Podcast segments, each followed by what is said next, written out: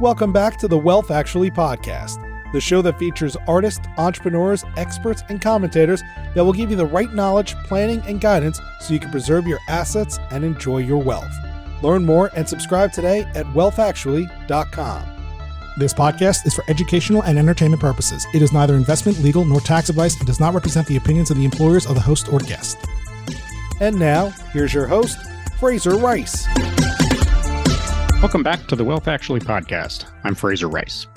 The Corporate Transparency Act is a month away from going live, and the wealth management industry has precious little to say about it. It affects at least 32 million businesses, according to FinCEN. States like New York may enact laws to mirror the disclosure requirements at the state level. And noncompliance is expensive and could potentially lead to jail. How to manage these reporting responsibilities is becoming a big issue in the wealth space. I covered the general parameters in June with attorney Stephen Liss. Today, we're going to speak with friend of the podcast, John Williams. He's the president of the Williams Law Firm in Delaware and of IncNow, a corporate formation firm. We're going to talk about taking on this responsibility as an advisor and what businesses big and small might expect in 2024 and beyond. Welcome aboard, John. Hello, Frage. How are you doing? I am doing great. It's nice to have a friend of the show on. You are a one of the small part of the club of uh, people who've been on more than once, which is terrific. You were probably number five way back in the Wayback Machine when we first started doing these things. Uh, so it's great to have you on. Well, thank you, Fraser. I've really been impressed with all these podcasts you put together on a variety of topics, all tying into your expertise. And I'm glad we can lend some assistance in this area of corporate transparency. We'll get to the Corporate Transparency Act in just a second. It's, in my opinion, such an important component of wealth management going forward that uh, I had an attorney, Stephen Liss, on back in June when I started looking at this and saying, gosh, you know, this thing has teeth. This thing has administrative burden. This thing, for lots of the good reasons that are put in place to sort of ferret out money laundering, et cetera, it's a real thing. And you both are at the law firm end of it thinking about it, and from an entity management company perspective thinking about it. With that in mind, the Corporate Transparency Act, maybe a quick little summary of the way you're looking at it, maybe what's involved. Thanks, Frage. I was talking with a member of our federal government, asking about what he thought of the Corporate Transparency Act, and had to explain it to him like I do everyone else, because 90% of the lawyers and accountants and other people that account this thing had never heard of it before when I got done explaining, he said, Well, that's a war on small business. And it's also been described as the largest regulation of small business in US history.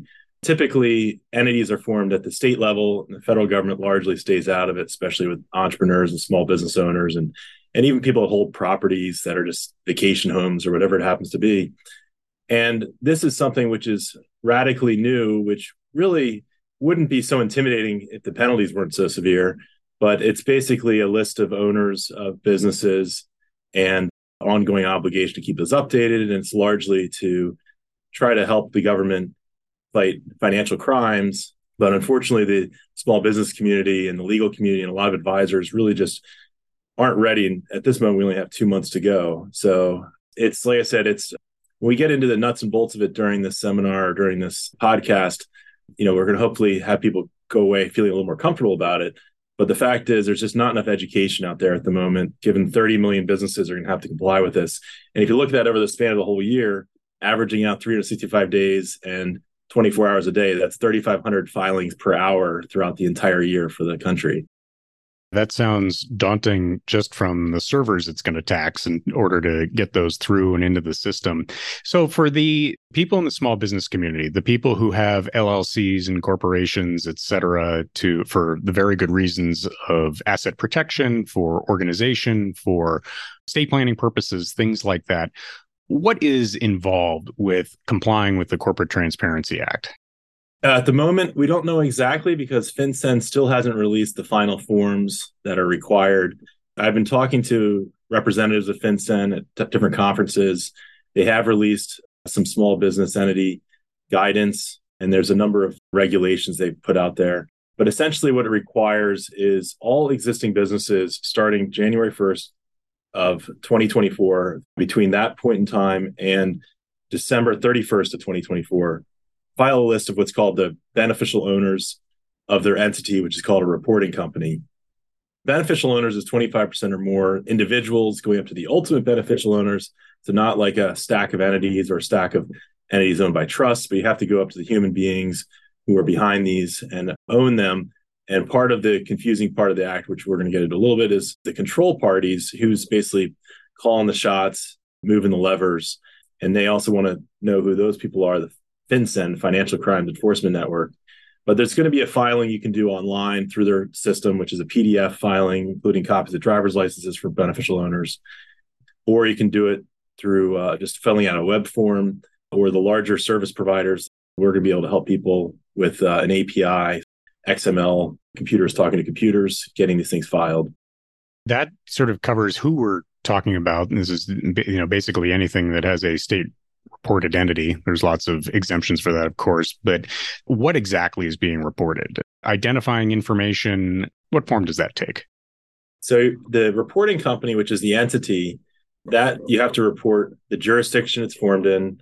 You have to report the tax ID number for the company, US address. Some of these businesses don't even have a US address.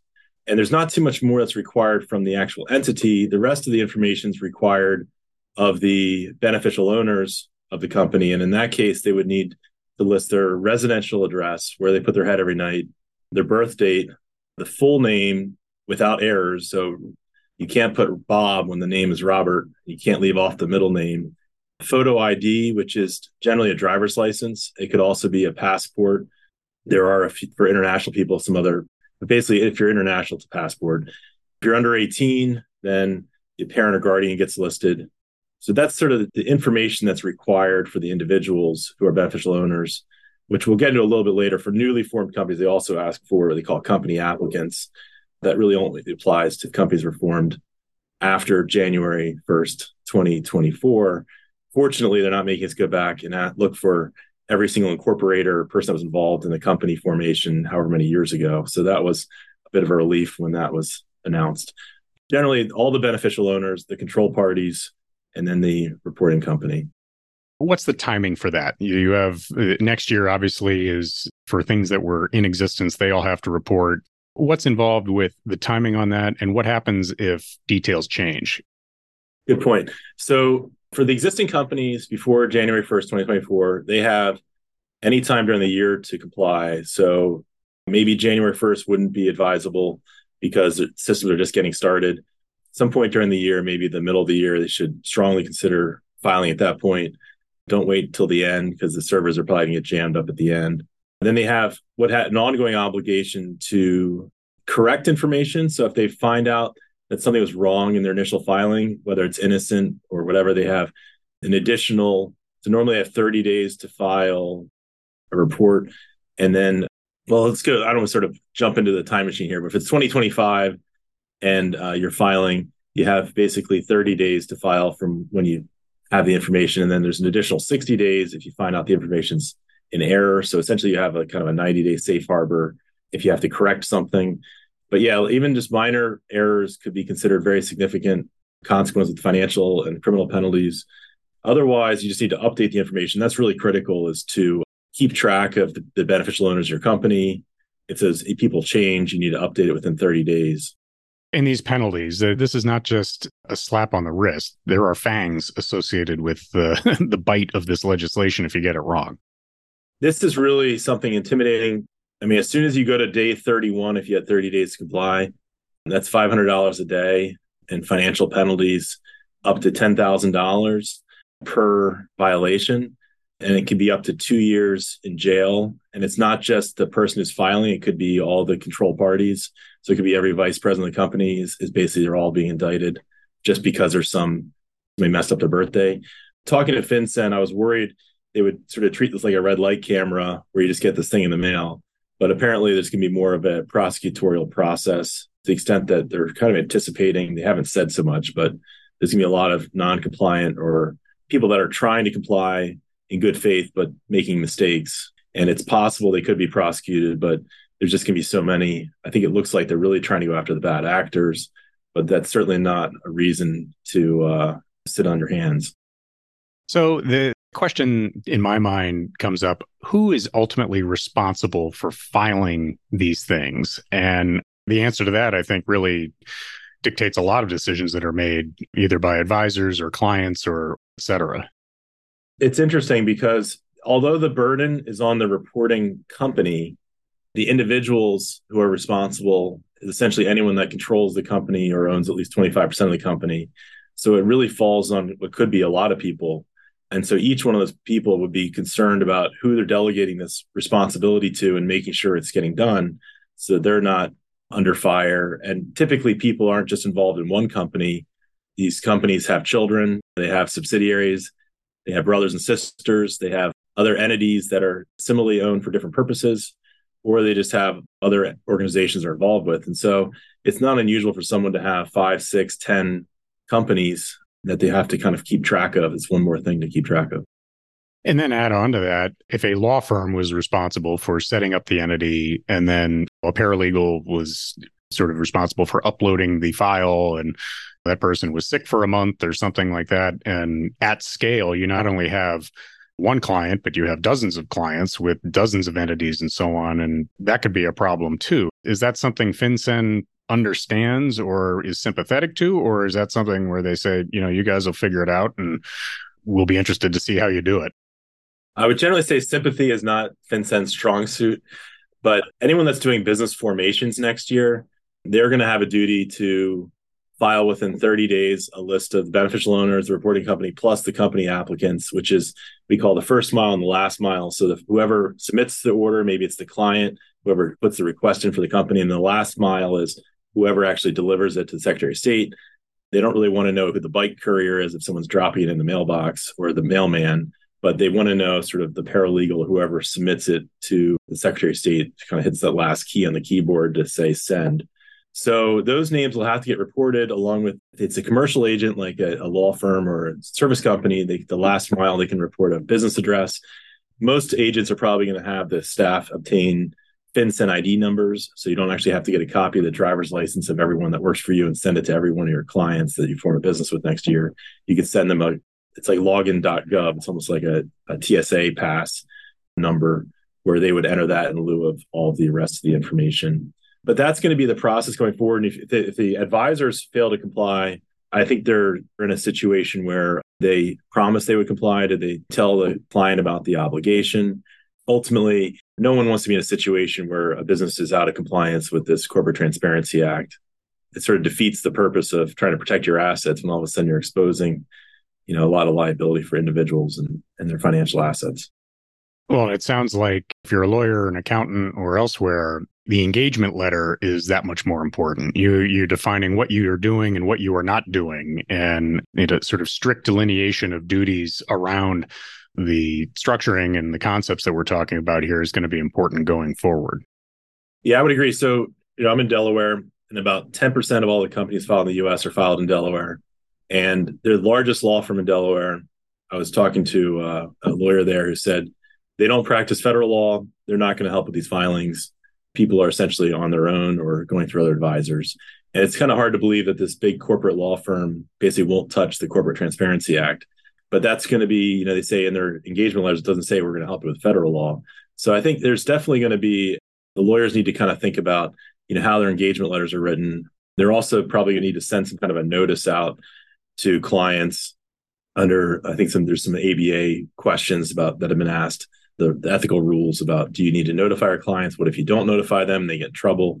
There's a lot of questions still remaining whether it's for attorneys filing these or whether it's for the what goes into these reports. There's still some questions on depending on the situation. FinCEN said they're going to try to provide additional guidance as things go forward. They're going to get more detailed in their guidance. I've yet to see that. They've been missing deadlines I think 11 of 11 deadlines for different things that they had to file. So people are pessimistic. They're really asking for more information than the statute requires them to ask for. But this is the decision they made. So it's not an ideal law, but we have to kind of live with it. You've probably tried to game out exactly, you know, like the man hours involved with complying with this. How much time does it take? And I know that that probably is different if you have a single single member LLC, that's a lot different from an entity that has 10 owners and trusts involved and multiple levels and things like that. How do you think about that in terms of the, the sheer manpower involved with complying? It's a great question, Fraser. So even FinCEN, by their own estimates, said a single member LLC, which is basically the simplest scenario you come up with, they estimated it would take 90 minutes to do a filing. They estimated probably about 20 minutes to read the information, 20 minutes to gather the materials, and 20 minutes to submit them, or whatever, you know, 30, 30, 30, I should say, to add up to 90. So you'd say, well, 90 minutes isn't terrible. But what happens, you start getting to multiple owners and multiple control parties, and you have to get your mom's ID, and she doesn't use an iPhone. And it sometimes takes a long time to track this information down. We had an intern in our office that was trying to do test runs of our own reports for our own companies. And I mean, it took sometimes weeks to just gather all the information. So that's why I think it's important to be um, prepared for this. Get somebody involved who knows what they're doing, like a service company that's dedicated to these filings, and then make sure you at least know the basics of the law so you're not overlooking control parties because that's going to be a major issue because almost anyone that has uh, a senior officer of the company is going to be a control party. So, eh, for clients, for people who have these entities or are thinking about starting businesses and so on, and this will start getting assimilated into the thinking and the cost and time and all that stuff, what are the best practices that should be put in place before you get in trouble so that you're not having to scramble at the end at day 28 and you've got day 30 and if it's late then it's 500 bucks and then if it's late a week it's $3,500 and all of a sudden things start piling up. What are you thinking about in terms of best practices to suggest to people so that they can hit the ground running and comply confidently and not be thrust into this two minute drill? One aspect is gathering the information to have it ready to go. And that is certainly one approach. There's a second approach, which is something we don't talk about much, and you're not going to hear from other services that are pro- helping people with these filings. And that is individuals associated with a company as beneficial owners can actually obtain FinCEN identifiers from FinCEN. It's something brand new as next year. The advantage of that is going to be if someone's residential address changes, their driver's license changes, they won't need to, the company, the reporting company won't need to reflect that update because once you get a FinCEN ID, this FinCEN identifier, that can be filed and you don't need to essentially update it. So that's super convenient. The downside of that is these FinCEN identifiers become essentially a life sentence where the individuals that have them, then the burden shifts to them where they have to keep their own information updated. And so that's another whole level of complication. So I don't know if that sort of squarely answers your question there, but that's sort of what came to mind. Well, I think part of it is, you know, having the information in place, having the documents, the org chart, the driver's licenses, et cetera, and then some sort of time frame or tickler system. For those of us who try to be organized, but maybe Salesforce isn't our best friend or that type of thing, scary when the penalties can be severe. Well, there's one thing I was thinking about, Fraser. We have yet to sort of commit to this. I asked FinCEN, they're not answering any questions that I asked in writing and said, send them their questions. Eventually, you'll answer them. So I'm kind of holding my breath. But under the way I read the law, if you wanted to file an update every 30 days, whether the information changed or not, you could actually do that. And then that way, someone tries to prosecute later saying that, hey, you weren't filing updates. That I was filing updates, you know, every 30 days. I was trying to do everything I could. And so there may actually be some, and that basically forces you to revisit this thing every 30 days. There's no filing fee associated with FinCEN if you go directly but there's also no way to know what your information was that was filed and or even that there was a filing. There's no public website that says yeah your company's filed or yeah no it's not filed. So or you told bob to file he said he filed it. He didn't file it. You know you might get a acceptance or rejection but there's nothing that says you know that this is what was included. You know maybe he typed the information wrong. So that is one advantage of going through a service hopefully is that maybe there's a record of at least what was on file. But like i say one approach could be to file every 30 days the other thing I was going to mention is keeping track of who you've decided to include and who you've decided to exclude. So you may have a chief technology officer who doesn't do any hiring, firing, doesn't make technology, doesn't make financial decisions, and maybe they're not actually a control party for purposes of act. But if you made that decision and they come back later and say you didn't report your chief technology officer, you'd say, well, I have a, a record here that the reasons why I didn't report that person. And so sometimes it's good to have historical record of not only the people you filed, but the people you chose not to file. So if you're defending yourself later, if you've got something contemporaneous to say, this is why I made that decision. And like I said, like you said, ticklers, it's not clear if you have like a monthly email that goes to all the beneficial owners. Hey, has any of your information changed? Or try to figure out maybe text messages because people aren't reading emails. but there's going to have to be something that's, you know, a way to kind of stay on top of this because a lot of businesses are going to have trouble. Maybe the initial filing they might get right, but it's hard to believe they're going to update these things when they should. There's no notices going out. It's not an annual filing. It's basically it's filing only when things change. And there's some things that are really surprising about. Like, for example, if the company's dissolved, well, that's actually not an event you have to file with FinCEN. So the company could be dissolved, and it just just means there's no more filings because the company's been dissolved. But doesn't actually you actually tell FinCEN you've been dissolved. So they still haven't figured that one out.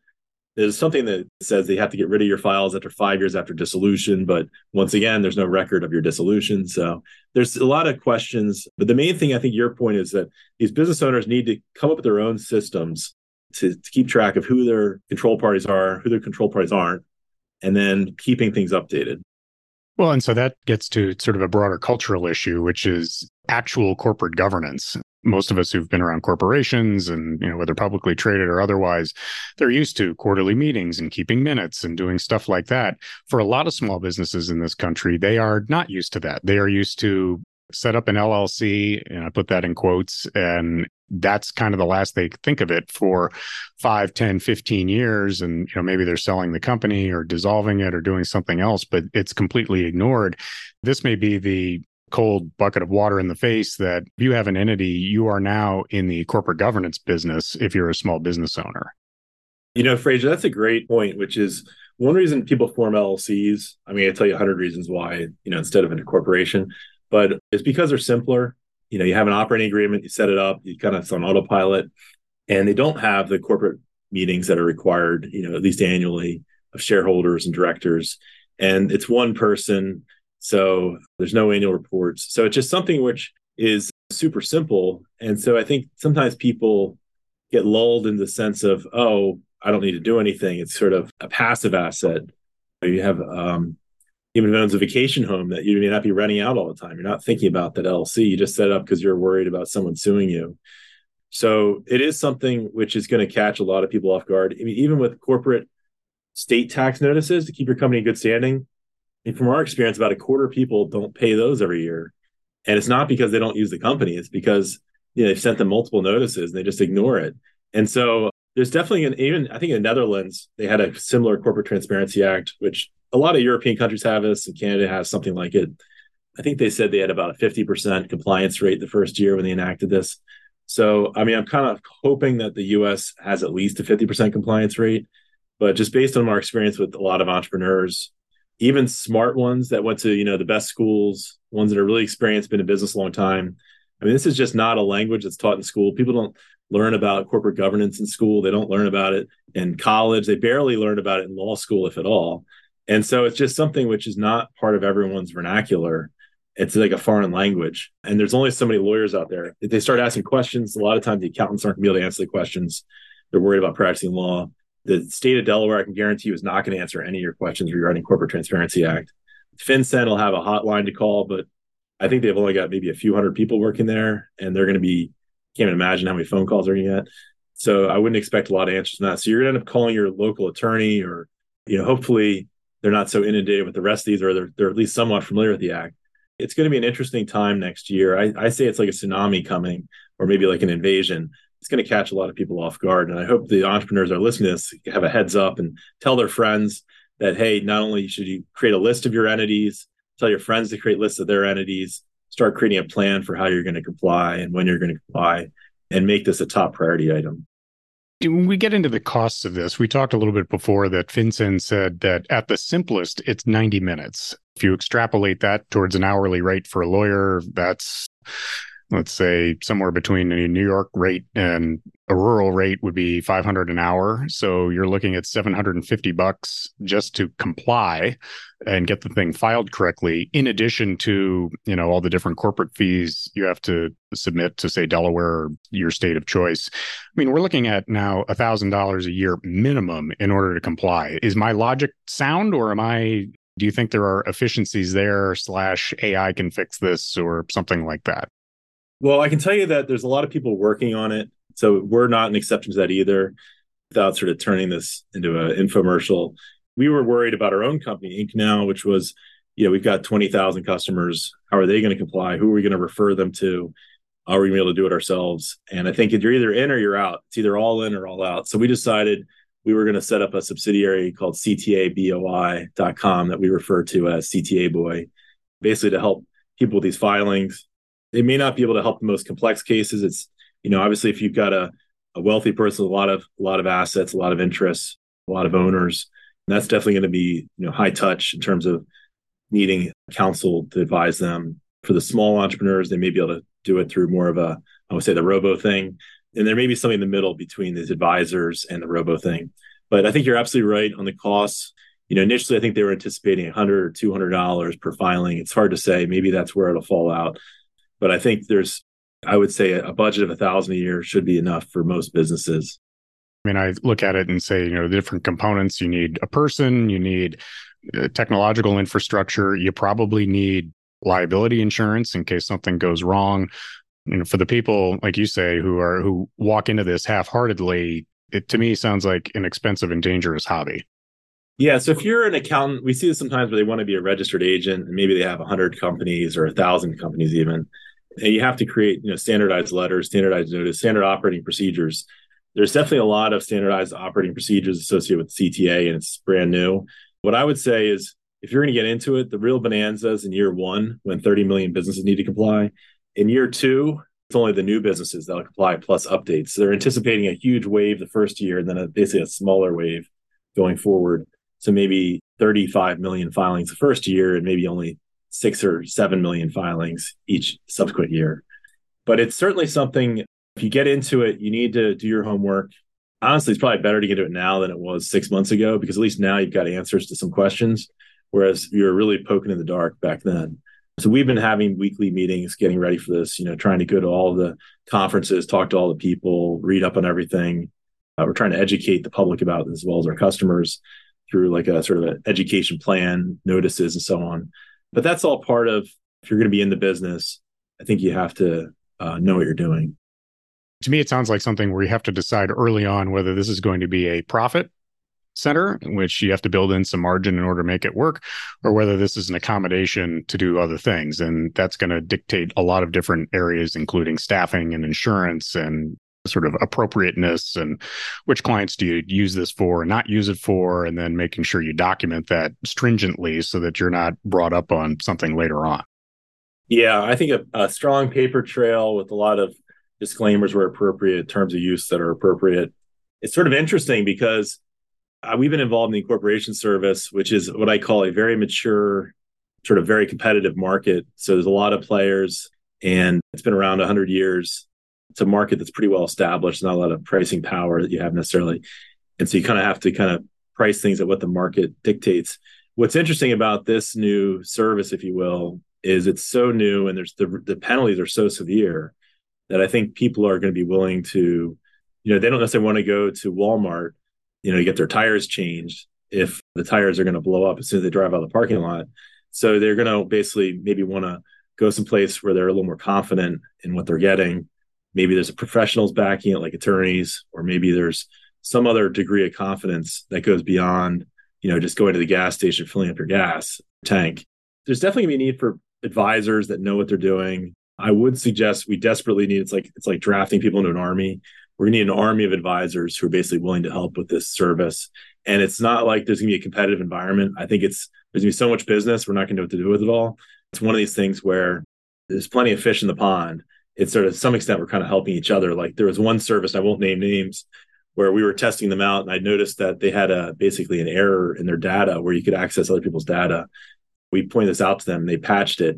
But it's one of these things where all these technologies are so new. I think you're also worried that there's going to be data taken in terms of you know whether it's from your own sources or elsewhere through hackers or not bad actors and so i think everyone gets into this needs to be really careful about maintaining the data the security and the privacy.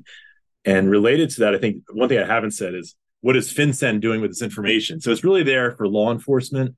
Banks opening accounts are also allowed to access this for kind of get over the know your customer hurdles.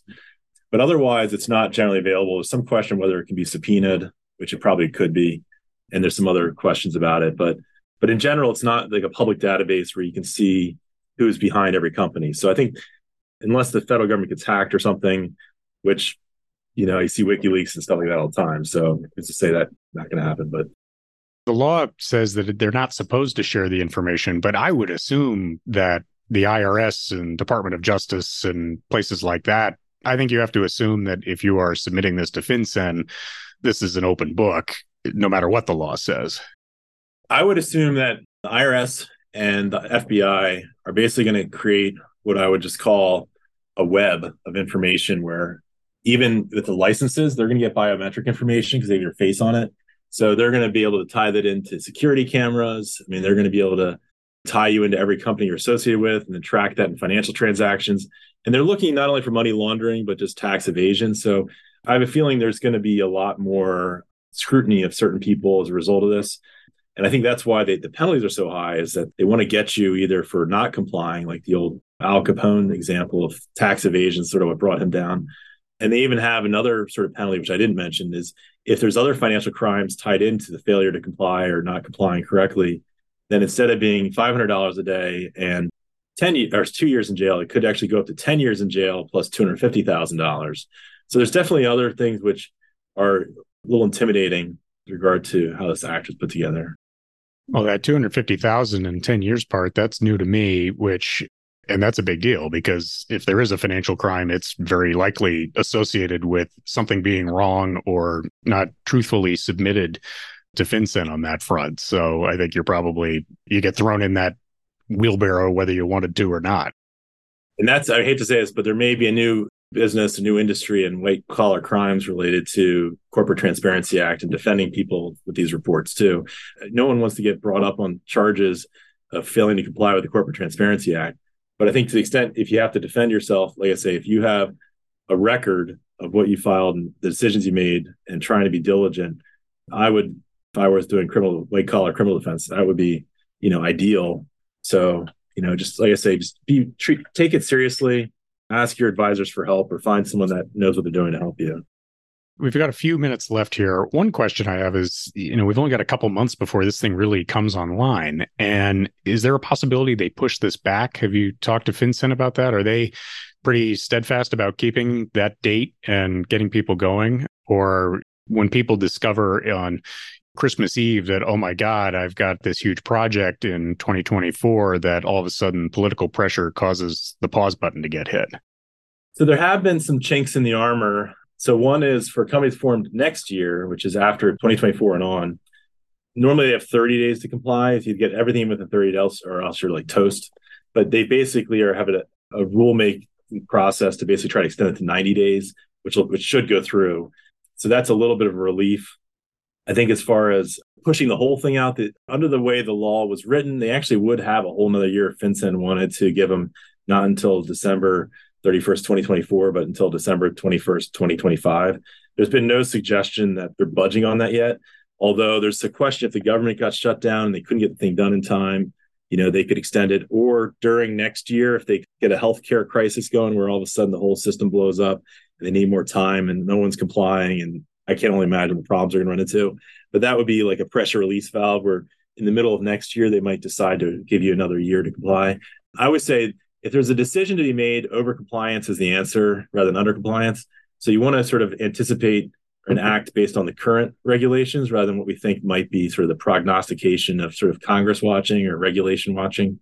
Like I said, for next year, plan on 30 days unless this thing gets, you know, if you form a company next year, file it within 30 days. Or if you've got an existing company, file it any time next year, but try not to wait till the end of the year. There is a possibility that could get pushed out. Let's conclude with a couple sort of summarizing thoughts here. For business owners out there, what are the two or three big takeaways that they should take away from this discussion? Where we tell people to start is first create a list of entities you're connected with. Sometimes this could even be nonprofit boards you're on. You may be a board of directors. You say, oh, it's a nonprofit. But if it hasn't gone through the 501c3 approval process, it may still need to be disclosed. The biggest exemption I haven't talked about is what I would call the three prong test of does the company have more than 5 million in revenue from the previous tax year? Does it have 20 full-time US employees? Does it have a US based office? If it has all three of those, which I think Jim Richards calls tall, dark, and handsome, then it's exempt. And so there are very few other exemptions. CPA firms are exempt. Some financial regulated firms are exempt, government agencies are exempt. But generally speaking, like I say, 99% of the businesses will have to comply. And so just create a list of entities to start with and then then start gathering the information. So if it's driver's licenses it's usually the hardest information to gather. Once you get the driver's license you usually get the home address and the birth date. And if the home address doesn't match the driver's license that's not a problem. They don't have to verify this information. It's whatever's on the driver's license now as long as it's a legal driver's license that hasn't expired. So just gather that information and then try to create a plan in terms of if you're going to do it yourself or through going through FinCEN's website or you're going to have somebody that assists you with another service provider and study up on what I call the control parties. Somebody might not be a 25% owner, but they're a control party. And then lastly, if you get into the complex situations like trusts, the trustee may be considered a control party. If there's children involved, you have to list their parents. There's just you have to keep track of their birthdays, but it's just a lot of sort of you have to create a plan and an organization and find somebody in your office, hopefully, who's very organized and basically creates written lists and discusses this among everyone who's responsible. Essentially, all the vice presidents should be aware of this. And probably your attorney doesn't even know about this. You want to talk to your attorney, and you should tell your attorney, "Hey, I'm concerned about this. What are you going to do to help me?" Or your accountant. A lot of times, accountants get involved in taxes, and there may be entities that accountants aren't even filing taxes for. It's a disregarded entity. It's a single member LLC, but they still have to file and has zero income with the IRS unless it's got no assets it owns and hasn't done any business, thousand dollars in and out the last 12 months. So that's kind of the long and the short of it. We're still waiting on some more answers. You know, it's kind of a lot to take in, but uh, I wanted to try to help your listeners understand this act and try to provide information as accurately as possible. Well, this is really helpful stuff. It's a big deal. I've been banging the drum on it for months now, and some people are thinking about it. Some people they just aren't grasping it or don't want to grasp it, and it's got to be taken seriously to that end, John, how do we find you? How do people find your firm? How do they find IncNow? And what do you call your subsidiary that deals with this? Yeah, so the law firm we have, which will maybe be some more of a premium product, if somebody needs us to actually look at their corporate documents to provide some guidance, that's trustwilliams.com, T R U S T Williams.com. Delaware law firm started 50 years ago by my father, first tax lawyer in Delaware. And then uh, he's still working at 88, God bless him. And the IncNow is really a business formation service. So that's not doing the FinCEN filings directly, these BOI reports, but we created essentially another affiliated company, which is ctaboi.com. You make sure it's .com. We've seen some other actors sort of try to mimic other websites. So make sure you use the .com. CTA BOI as in CTA boy. So that's one way, you know, we're we're trying to kind of get ready for this. So good luck with it. John, thank you for being on. This is really helpful. Thank you, Frazer. And, you know, I wish we need more people like you in this world. So, well, I appreciate it. Thanks for being on. Thank you. Thank you for listening to this episode of Wealth Actually, hosted by Frazer Rice, author of the book Wealth Actually and a leading private wealth manager. Head on over to wealthactually.com where you can subscribe to this podcast, get your own copy of the Wealth Actually book, and connect with Frazer directly. We'll see you next time on Wealth Actually. Frazer Rice is an employee of Next Capital Management, LLC. This podcast is not investment, legal, or tax advice, nor does it reflect the opinions of Next Capital Management. Any opinions represented in the show are Frazer's individually and not an endorsement of the guest.